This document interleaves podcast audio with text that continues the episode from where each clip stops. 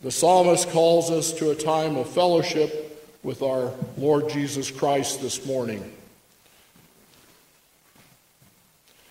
I will instruct you and teach you in the way you should go.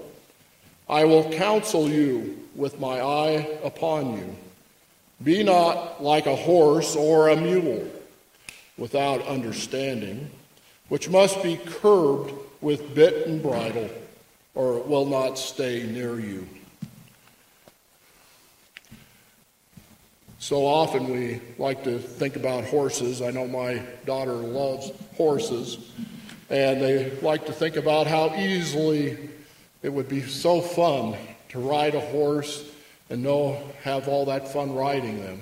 But a horse takes lots of training, and as this verse says, you have to have the bit and the bridle in order to steer that horse.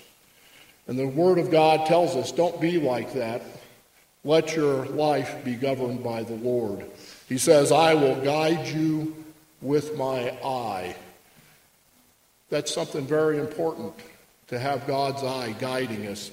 And it's through the preaching and the teaching of God's Word, the coming together of us together in the fellowship of the body, that God does guide us with his eye. So this morning, as the Word of God is preached to us, let God's eye guide you.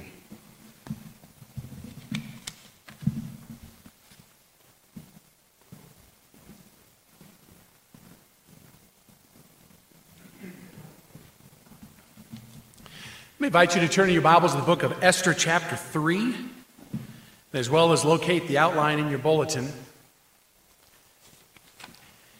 Esther 3 is where our study now has brought us, and uh, each chapter is just a wonderful description of God's providence and uh, another facet of it. So, Esther uh, chapter 3 will be the text that we are dealing with this morning. I'm going to read the first two verses, and then uh, we will gather together and study this wonderful text. As this is indeed God's infallible word, the word of our King and our Lord. Let me invite you out of reverence and respect for our King and our, our Lord to please stand at the reading of God's Word. Hear now the word of our Lord. After these events, King Ahasuerus promoted Haman, the son of Hamadatha the Agagite, and advanced him and established his authority over all the princes who were with him. And all the king's servants who were at the king's gate bowed down and paid homage uh, to Haman. For so the king had uh, commanded uh, concerning him. But Mordecai neither bowed down nor paid homage. That's far, the reading of God's word. Let's pray together. Lord, thank you for your word, this incredible chapter, as it gives such light to our paths. Um, as we live and move and have our being as sinners in a difficult world. Nevertheless, children of the living God. God, we pray that you indeed would shine the light of your word on, on our path, that the bit and bridle would not be our sin, that our sin would not be that which drives us or our flesh or the desires of the heart. But Lord, you and your word and your countenance and your character and your glory. We entrust this time to you, Lord, now. Bless it, we pray. Open our eyes. Give us unction and power as we study together. We pray in Christ's name. Amen. Please be seated. As we are looking at a book that details the glory of God's providence, it behooves us to keep in our minds what indeed we mean by providence. And we've defined it, it's basically care, right? So God made the world, He made the physical world. Now, providence describes His act of caring for it, upholding it, and uh, um, keeping it uh, together and moving it along. If you wanted a formal definition You've got it there in your bulletin as well, you'll see it. Westminster Shorter Catechism defines it as such God's works of providence are his most holy, wise, and powerful, preserving and governing all his creatures and all their actions. From this very basic definition, we conclude a couple things about God's care for this world. First of all, would you notice it's unlike the care of man? It's holy. Holy means other, set apart, different. God's care for this world, God's care for what He's doing here, is not subject to decay, to change. uh, to changing his mind. It's not done by uh, creatures who are um, oftentimes um, uh, capricious or um, done with an eye towards self. No, God's care for this world is holy. Secondly, you'll note on the definition, it's perfect. Um, it's according to his perfect wisdom, which means that there's no mistakes. Everything that is going on in this world is for his glory and our good. Everything in your life. Thirdly, we note from this definition that it's according to his almighty power. It's unthwartable. Satan, man, cannot thwart what God is going to do and what God's ordained and what God is doing with regards to his plan and his purpose on this earth. And lastly, we notice that it, encompasses all his creatures and all their actions. And this is where it begins to get a little question, a little dicey, a little um, um, raising up a lot of questions. How far does that go? All his creatures and all their actions. For example, Matthew 19, 29, Christ said, Are not two sparrows sold for a cent, and yet not one of them will fall to the ground apart from your Father? We know from this verse that, that God's care extends even to the, to the death or the falling of a sparrow, or, as the text goes on, but the very hairs of your head are all numbered. Likewise, God's providential care extends to the very fact that He has ordained the number of growing hairs on your head right now. Incredible. We read about it in 2 Chronicles 18. Micaiah, you know the background, informed King Ahab that he, he was going to die in this coming battle. And Ahab, thinking he can pull one over God, uh, tricked God in essence. He, well, I'm not going to go as king. I'll dress up as a common foot soldier and stay well away from battle. So no one will even, I'll be, I'll be perfectly safe. And you know how the text reads. And a certain man drew his bow at random and struck the king of Israel in the joint of his armor. Incredible. God's care extends even to the flight of arrows in battle. So, how far, how far, what's the scope of God's care for this world? How far does his providence extend? Does it include the evil that occurs in this world? Does it include your sin? How far does it go? Our passage this morning helps us answer that question. So we're going to look at this uh, text, walk away through as we've been doing it, and uh, draw application at the very end. Let's begin by looking at the, the text, verses 1 through 6, a day in the life of two ungodly men. Let's look at them.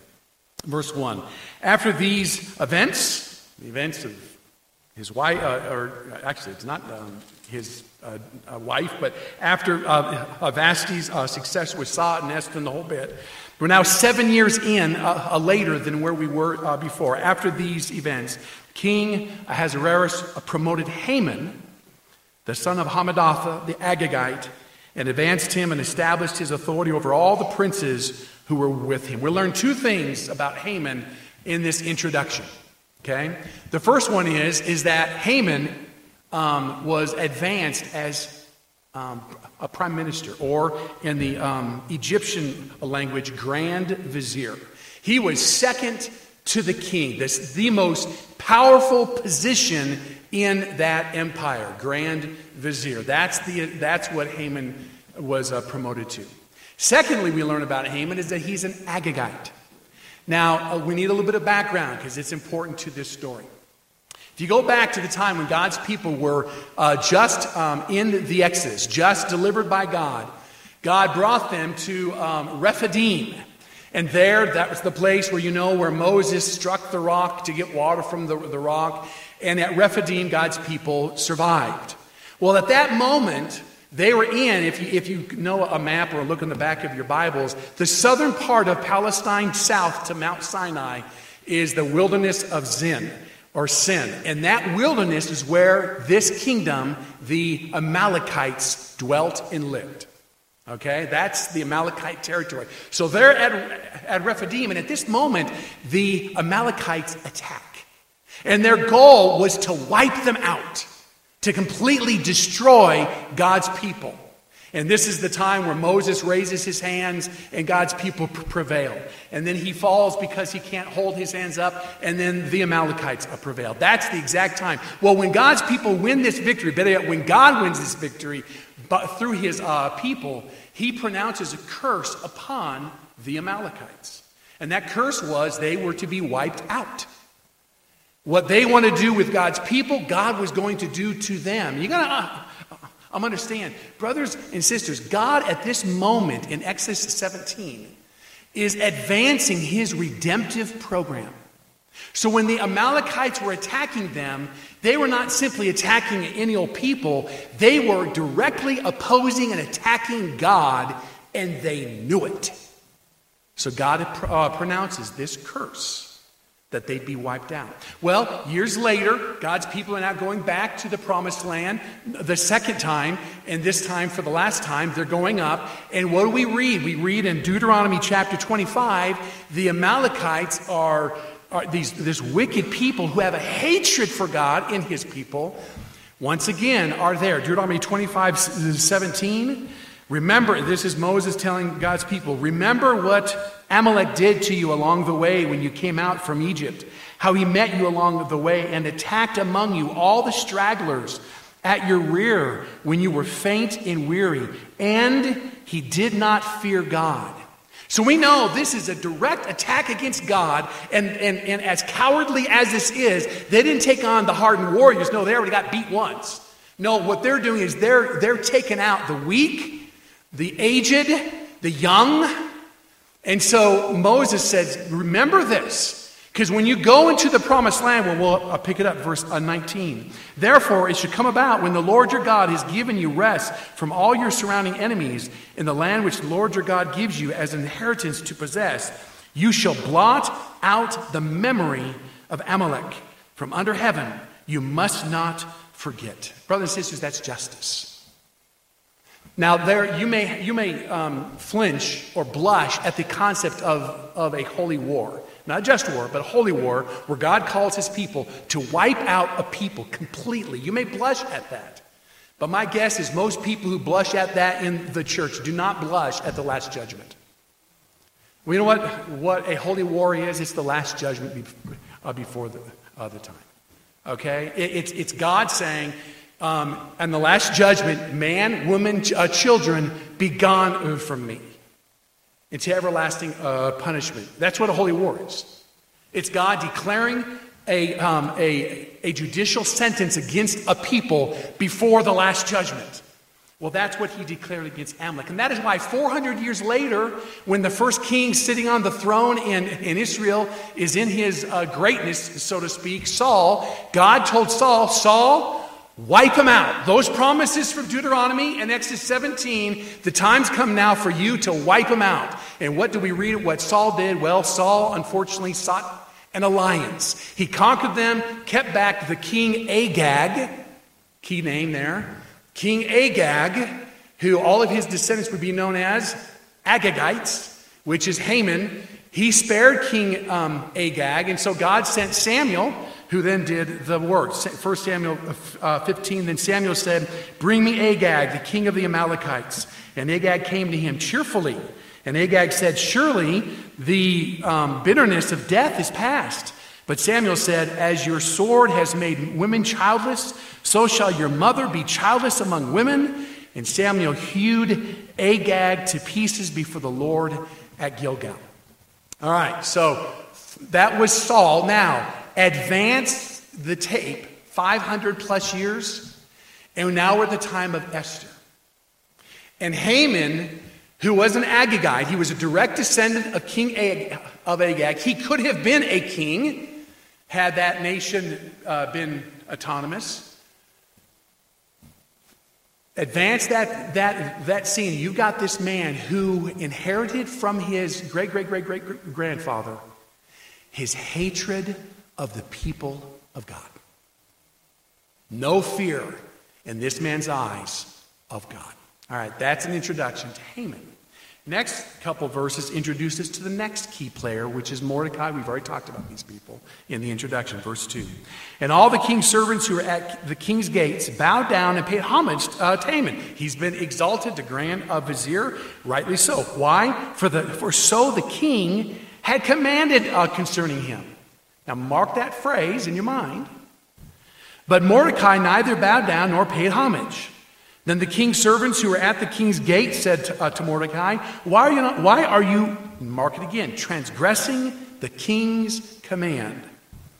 Now it was when they had spoken daily with him, he, w- he would not listen to them, that they told Haman to see whether Mordecai's reason would stand, for he had told them he was a Jew. With this, we're introduced to Mordecai, which I've already, we've already looked at a little bit about him. He was a compromised, compromised Jew, right? So the Jews uh, worldwide at this point are, are in compromise, both in Palestine, at this time in redemptive history, they, they are, they are, they're you know, intermarrying, they're, they're, they're, they're just uh, diving into uh, sin. God's people who, who did not go back, they were the, the paganized, worldly uh, Jews. And so the state of, Judaism, the state of Christianity this time was pretty bad. Well, Mordecai, as we've seen, is a compromised, compromised Jew right? And, and you'll see that. If, in, if you've doubted it thus far, you'll see it now in this chapter quite well. Um, notice, as a compromised, compromised Jew, this text, as it introduces Mordecai, stresses not just once, but twice. What is this text showing us at this moment? What it's showing us is the lawful authority of the land has said, Bow to my grand vizier. And Mordecai chooses not to. Okay? Now, God's word, even at this time, was clear. You, you are subject to the governing authorities. It became very clear in Romans 13. Listen to, to the text. Let every person be in subjection to the governing authorities. For there is no authority except from God, and those which exist are established by God. Therefore, he who resists authority has opposed the ordinances of God. And they who have opposed will receive condemnation upon the, of themselves. So Mordecai is not rebelling against Haman. The text is very clear. He's not, this isn't about Haman. Now, Mordecai may think it's about, about Haman, but we know what this text is telling us. It's not about Haman, it's about the decree of the king.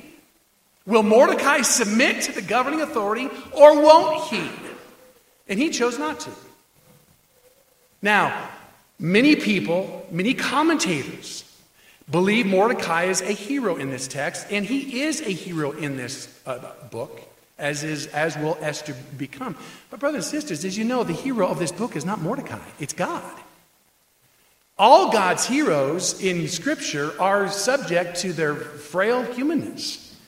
Noah was an alcoholic, he struggled with alcohol. Abraham, a liar, right? I mean, we can go on and on and on. David, we don't excuse their sin. Even though they're heroes, we may look at David and say, man, a, a, man after God's own heart. But when we get to Bathsheba, we do not say, well, he's justified there. That was a good thing.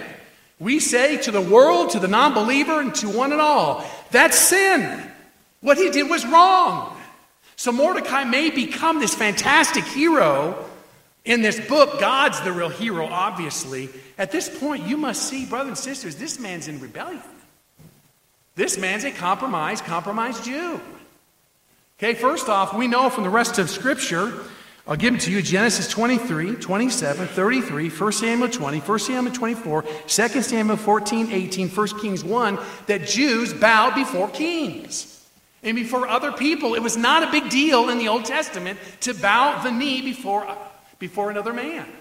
Secondly, we know from this text that the only one not bowing before Haman is Mordecai. All the other Jews are bowing. Okay, so either now, uh, uh, the commentators, many of them say, well, well, there, there must have been that this must have been Haman worship. So, so somehow he's not bow. He's right not, not to bow because Haman, Haman's wanting to be worshipped. Or they, they go on and on. But it's just, it's just not there. This text is not being nice to Mordecai.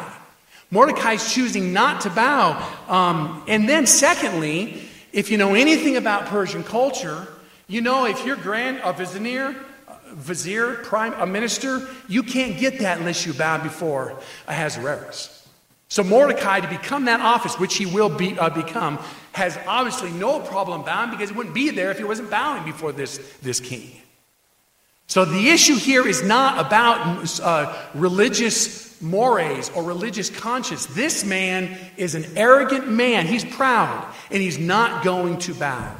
Um, Bible commentator F.B. Huey put it uh, this way It's also unlikely that Mordecai could have been elevated next uh, to the king if he had refused to kneel before Xerxes. The most probable reason was, as the Targum uh, suggests, and the Targum was an Old Testament, Old um, uh, document which um, was uh, translating the Hebrew into, into the Aramaic, and in time it became a commentary, a Bible commentary by the scribes on the Old Testament Hebrew. So, as he says, as one uh, Targum uh, suggests, Mordecai's pride, that's the reason why.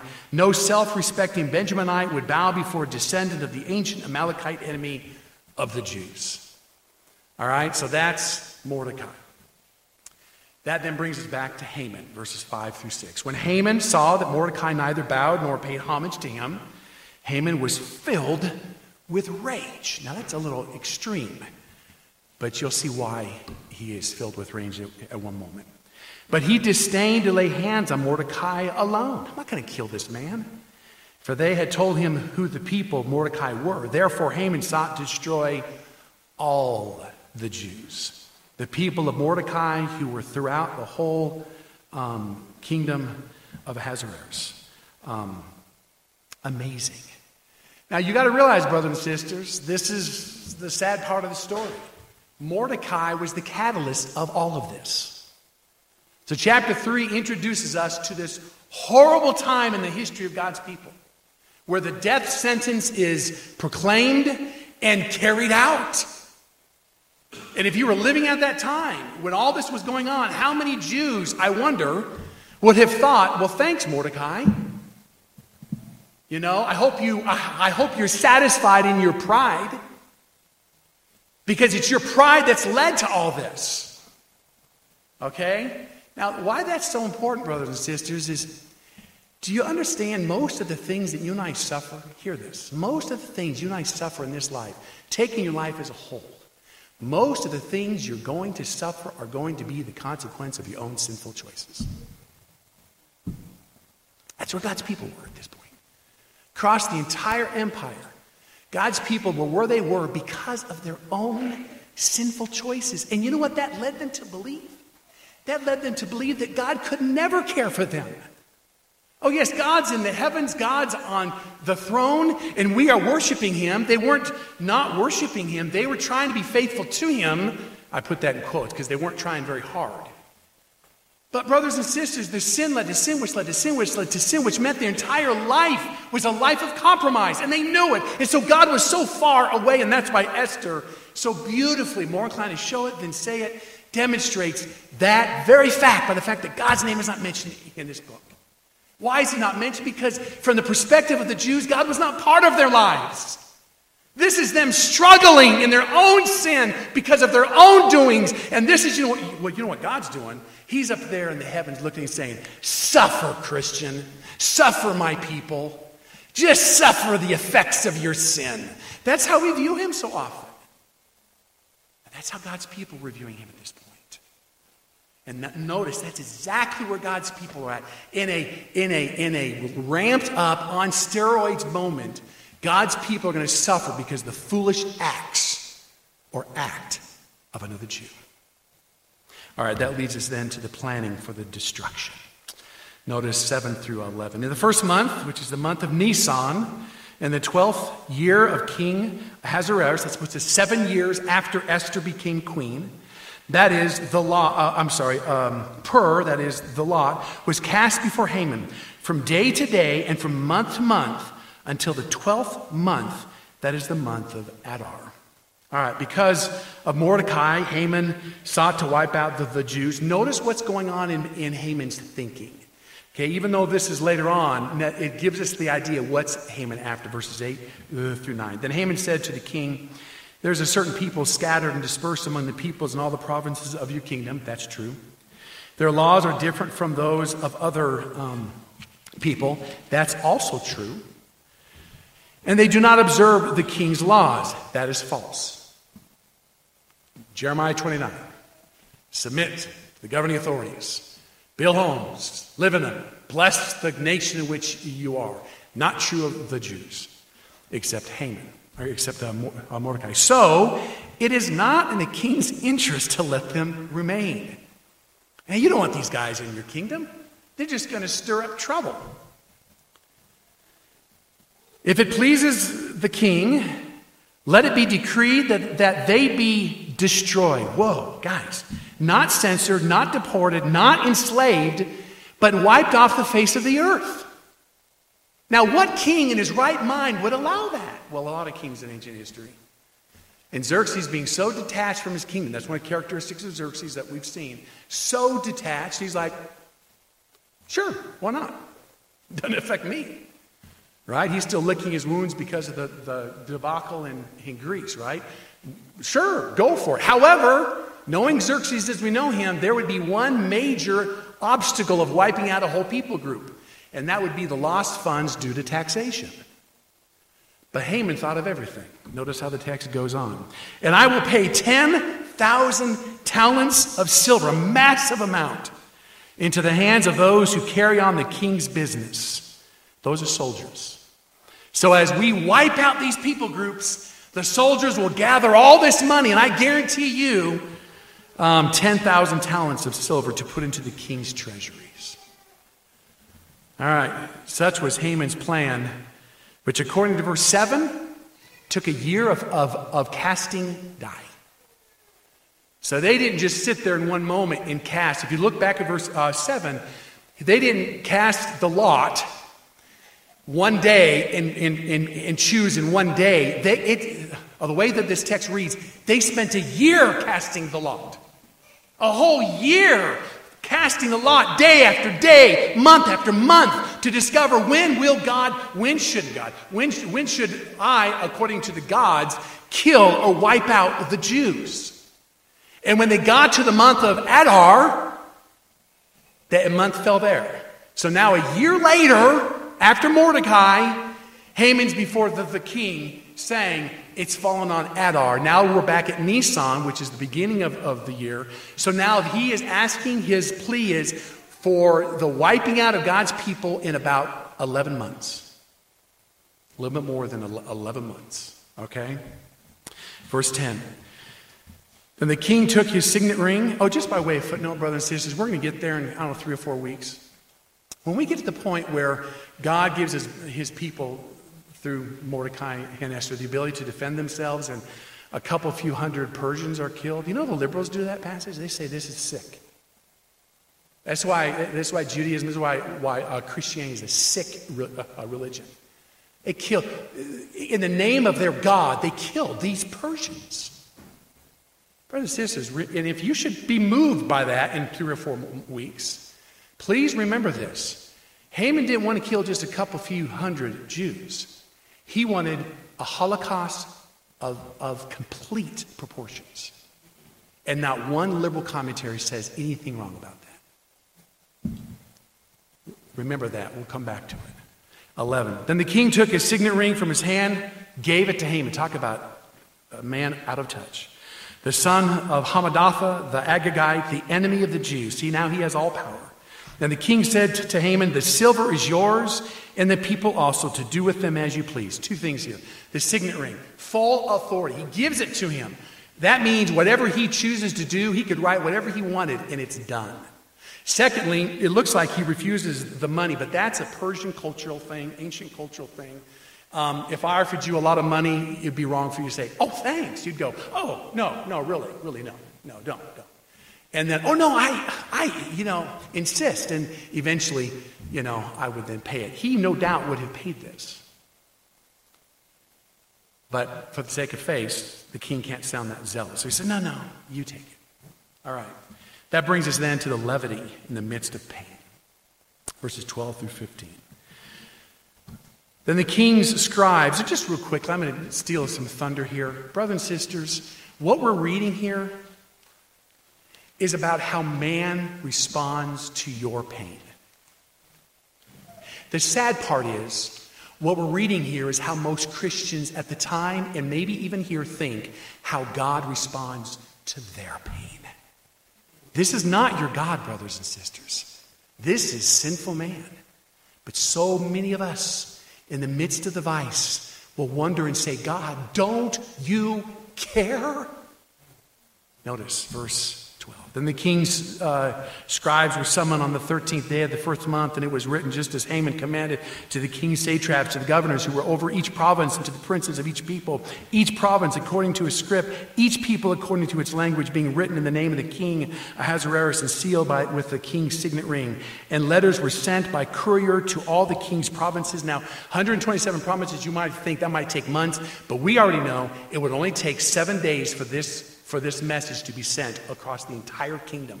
That's how, the, how great the road in the mail system was at Persia at this time. Secondly, it would only take one day for most of the cities around Susa, the capital, which is the main part of uh, Persia, to know. So the very next day, you could probably say 80%, 90% of the empire knew. Okay? Um, and the message was to destroy, to kill and to annihilate all the Jews, both young and old, women and children, in one day. Boy, that sounds like the Amalekites in Deuteronomy, doesn't it? Picking off the young, the infirmed, the aged. Nothing's changed. Haman has the spirit, the passion, the hunger that his, that his uh, uh, progenitors had. Incredible. Um, the seizure of their, of, of their uh, possessions uh, to plunder. A copy of the edict to be issued as law in every place was published to all the peoples so that they should be ready for this day. Imagine that. So there was a decree so that the entire nation has 11 months to prepare themselves to wipe out a race.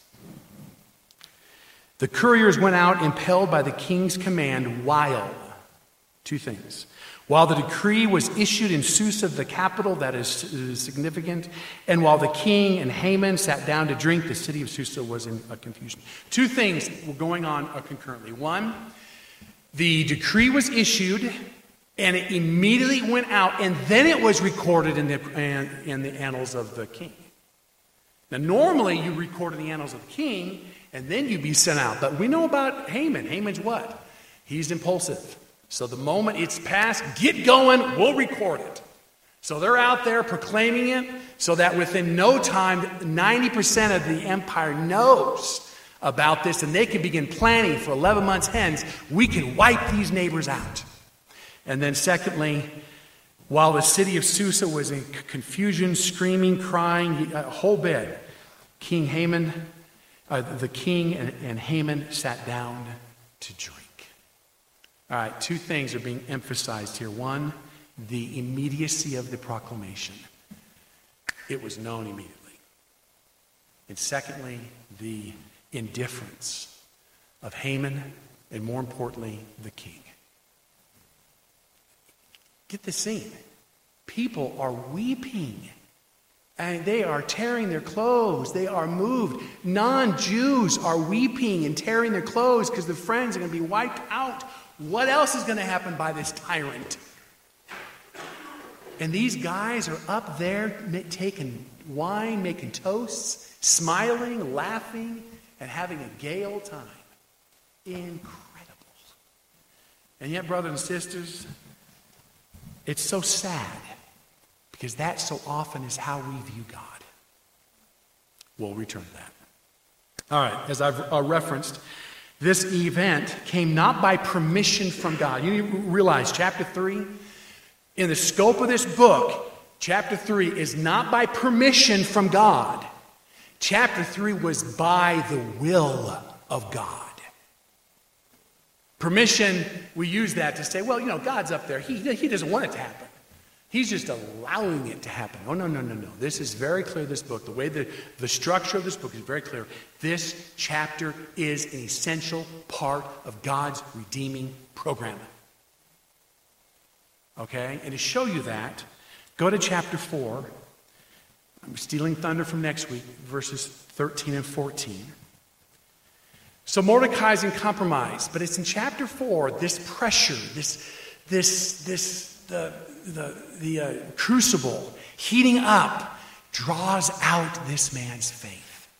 And in chapter four, Esther and both Mordecai become the heroes that we are that we believe them to, to be at some point.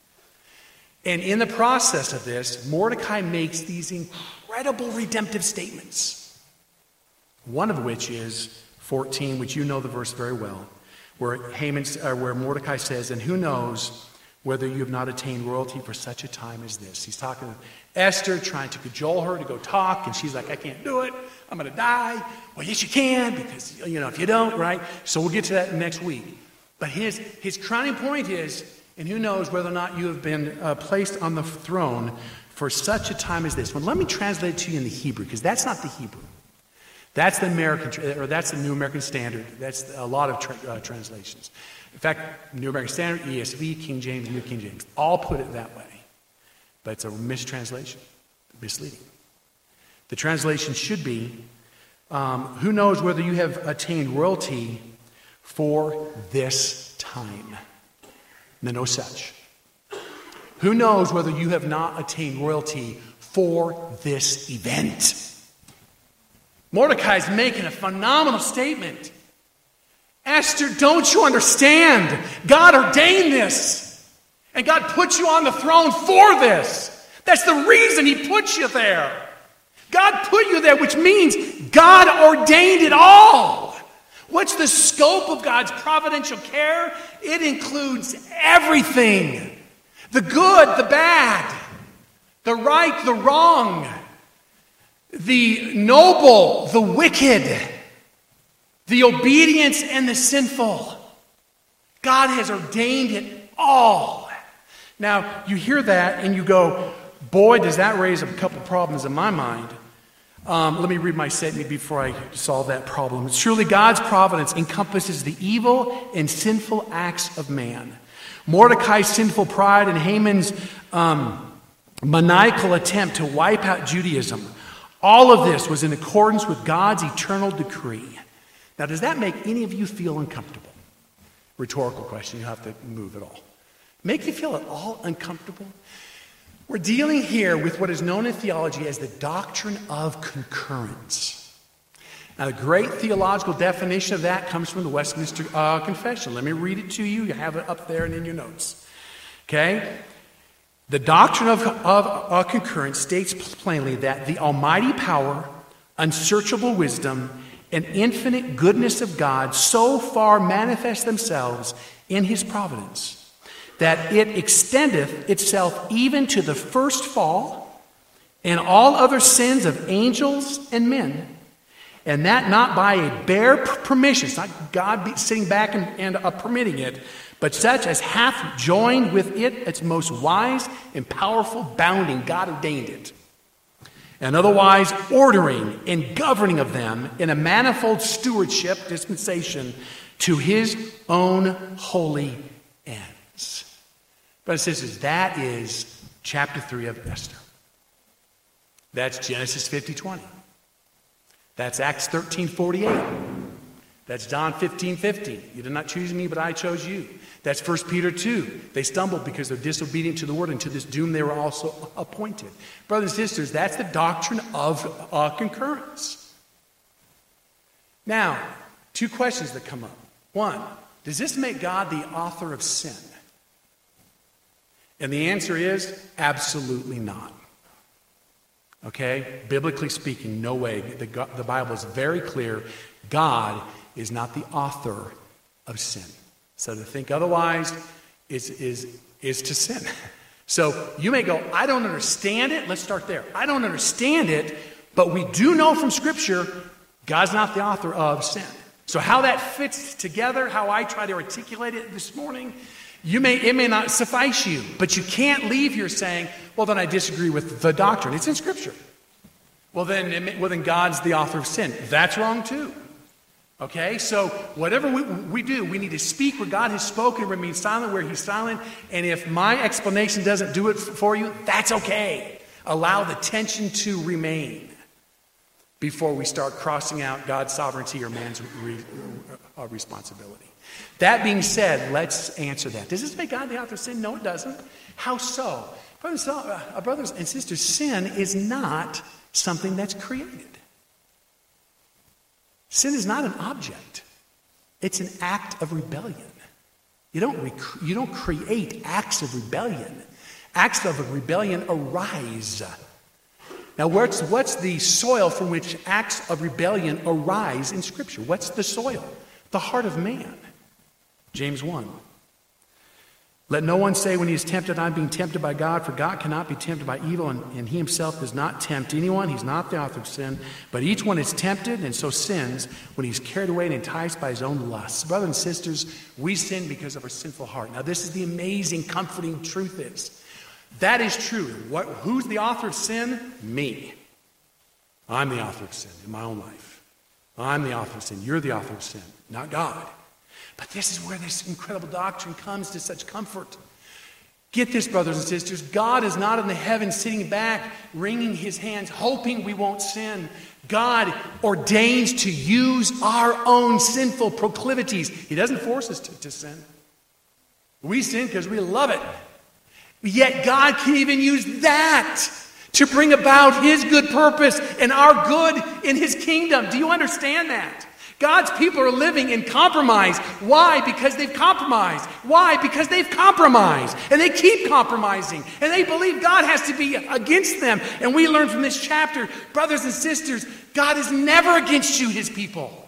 Never. In fact, he uses your sin, which causes more sin, which causes more sin, to bring about his glory and your good. How does he do that? I don't know. But he does. And that's the glorious doctrine of God's sovereignty of his providence, of the scope of his providence. You are where you are this very moment as a sinful people, yes. And the sinful decisions that you've made that may have made you lose a job or maybe cost you health or whatever you look back upon and go, oh, I wish it was different. Brothers and sisters, do you understand how great God is? He's ordained all things and will use those things which you have been fully a part of to bring about His glory and your good. I mean, if we were to confess today our sin, the, the, the real sin, that only God knows, we'd all blush. No one would want that. Hear the message God has not given up on you. And God will use even that to bring about unsurpassing glory, blessing, honor in his kingdom. Incredible. All right, there's more to this text, and let me quickly run you through a couple of them. As we've seen, this text must be read in light of the overall message of the book of Esther and the overall message of God's kingdom. And when we do that, we see a couple more things. Let me give you four. There's much more, easily ten, but I'll give you four. One, the world is not a friend of grace. All right? When Haman's passion to destroy the Jews redemptively, we just uh, stumbled. With his passion, we've, we have redemptively stumbled upon an ancient war that has been waging, raging until Christ casts the devil and his followers into the lake of fire. Understand that. We've stumbled upon a war here, brothers and sisters, that you may not even know exists. And that war began at, in uh, creation. I won't read the uh, uh, verses. Perhaps you can stick them up, Isaiah uh, 14. There's a war that's been raging from, from before we were made. Somewhere in the creative days of six days, Satan rebelled against God. And in his rebellion, he wanted to be God. Well, what's his, what's his glory? What's his goal? Revelation 12, 4 and, and 13. Put that slide up. There, his goal is to crush Christ and thus crush Christ's people. And if you look at redemptive history, you see this battle, which you and I don't even know about. We live most of our lives ignorant of this battle. There is a massive battle going on between Satan and his demons and God, where his passion is to snuff out Christ or to snuff out the gospel.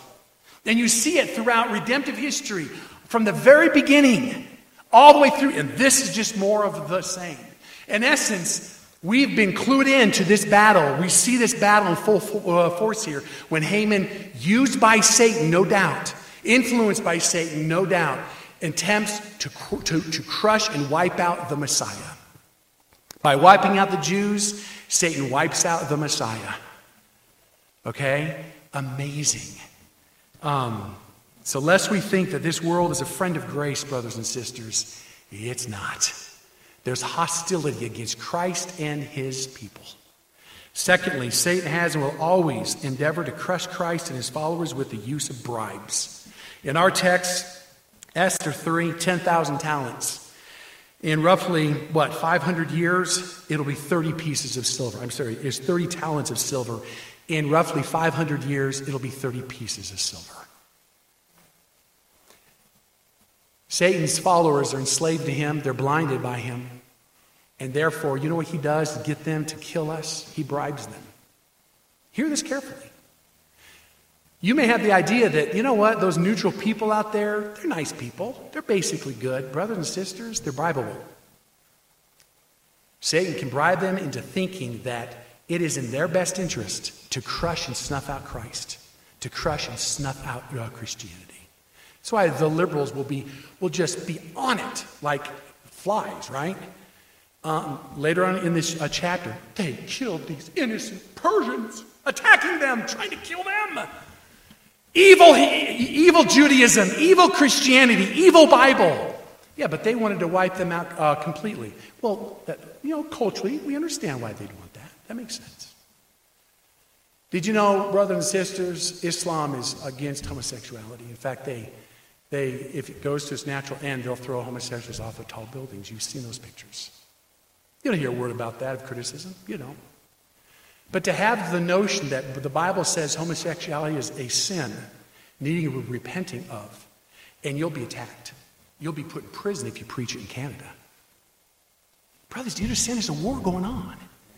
And Satan entices the non believer into thinking they're doing God a favor, right? By attacking you and attacking truth even though it's inconsistent. Notice with me, brothers and sisters, thirdly.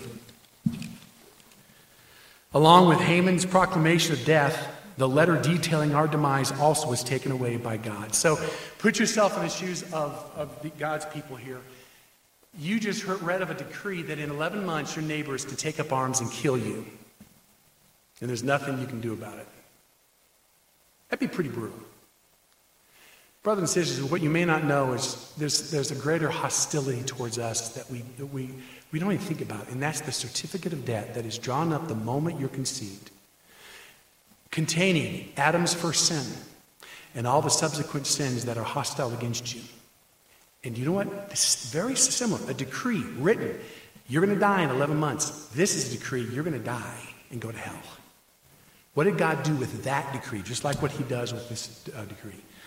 Colossians, when you were dead in your transgressions and uncircumcision of your flesh, he made you alive together with him, having forgiven us all our transgressions, having canceled out the certificate of debt consisting of decrees against us and which was hostile to us. He's taken it out of the way, having nailed it to the cross. Brothers and sisters, to make it even uh, more amazing, this decree was signed and sent on the 13th day of Nisan. Do you guys know the significance of that? The 14th day of Nisan was Passover. God intended his people to read of this death uh, uh, sentence, hear of it on the day that God removed their death sentence from Egypt. He wants you to see every, every dark hole in your life, every, every backset, every, every horrible mar upon you, he wants you to see that in light of the cross, Passover. Jesus Christ removing the greatest guilt and the greatest threat against you. What an incredible message. And lastly, unlike the kings of Persia, our king is not disconnected uh, when it comes to our sorrows and pain. Ahasuerus, Haman, you know, making toast. That's how we view God so often. Brothers and sisters, I'm going to take two minutes. We know God's a sympathetic high priest, Hebrews. Christ is a sympathetic high priest. In time and in action, let me see, let me have you see one, witness it for one moment. David is being chased around all of Israel because Saul's after him. You know the story. Twice his life's in debt. During all this time, David's trusting God. And finally, David gets to the end of himself and says, I'm done trusting God. Guys, I've trusted God. Look where it's led to. So he says, I'm done. So he abandons the life of faith.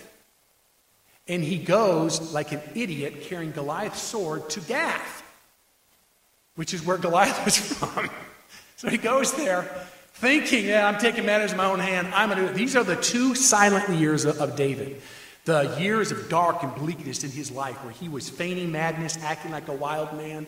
I mean, this is the future king. This is the beloved of God. This man is a God, is a man who's forgotten God. And so he's there and he's miserable and the whole bit. Well, eventually, God brings him to his senses. And so he writes a series of Psalms. And one of the Psalms, Psalm 57. In it, he takes consolation with these words Thou hast taken account of my wanderings. Put my tears in thy bottle. Are they not in the book? Now, I've explained this to you quickly. In the ancient world, the way that they memorialized, memorialized, whatever, a loved one, was when they cried over their death, they would, they would gather their tears in a, bottle. None of their tears would go into a handkerchief or the ground. They'd go into a bottle, and they'd seal this bottle. They'd place that bottle on, on the mantle or wherever else, a, a precious place, to remember, to make memories that, that I remember Johnny. I, I remember this child, right? This text says God doesn't miss one of your tears. He's not Ahasuerus. He's not up there when things are going rough and you feel he's turned his back upon you. He hasn't. He's storing up every one of your tears. And would you notice the tears that, that, that, that he's storing up here in Psalm 57? David's not talking about the tears that come as you and I struggle to serve God. Those are the tears in Israel. These are the tears David is crying in his rebellion against God. He stores even those tears. That's how precious you are to God. Even when you end up feeding pigs in a faraway land, God has not forgotten you. He cares about you and He's storing your tears in His bottle.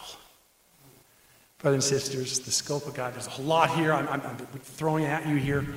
What great truths. May God give us the grace to grab onto these, to feed on them all the, week, and to be nourished in the inner man or woman unto the praise and glory of God. Let's pray.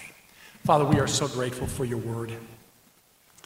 What an incredible description that you give us, an accounting that you give us of how you and your providence cared for your people and brought them to the brink where they would then open their eyes like David did amongst the Philistines, like Mordecai and Esther did amongst the Persians, like Joseph did in the well.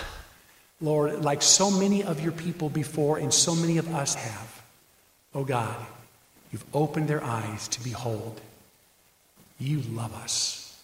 You've ordained it that we might know you and love you and serve you. That nothing is beyond your control. All things are according to your purpose and will. So, Lord, we can look at a shameful past and confess it to you, knowing you love us and care. And we can, Lord, look to the future, know that all things will be done according to your good pleasure, to your glory, and our growth in your grace. Thank you, Lord Jesus, for caring, for loving, for being our God. Give us the grace, O Lord, to appropriate this, to live in light of it, and to serve you accordingly. We pray this in Jesus' name.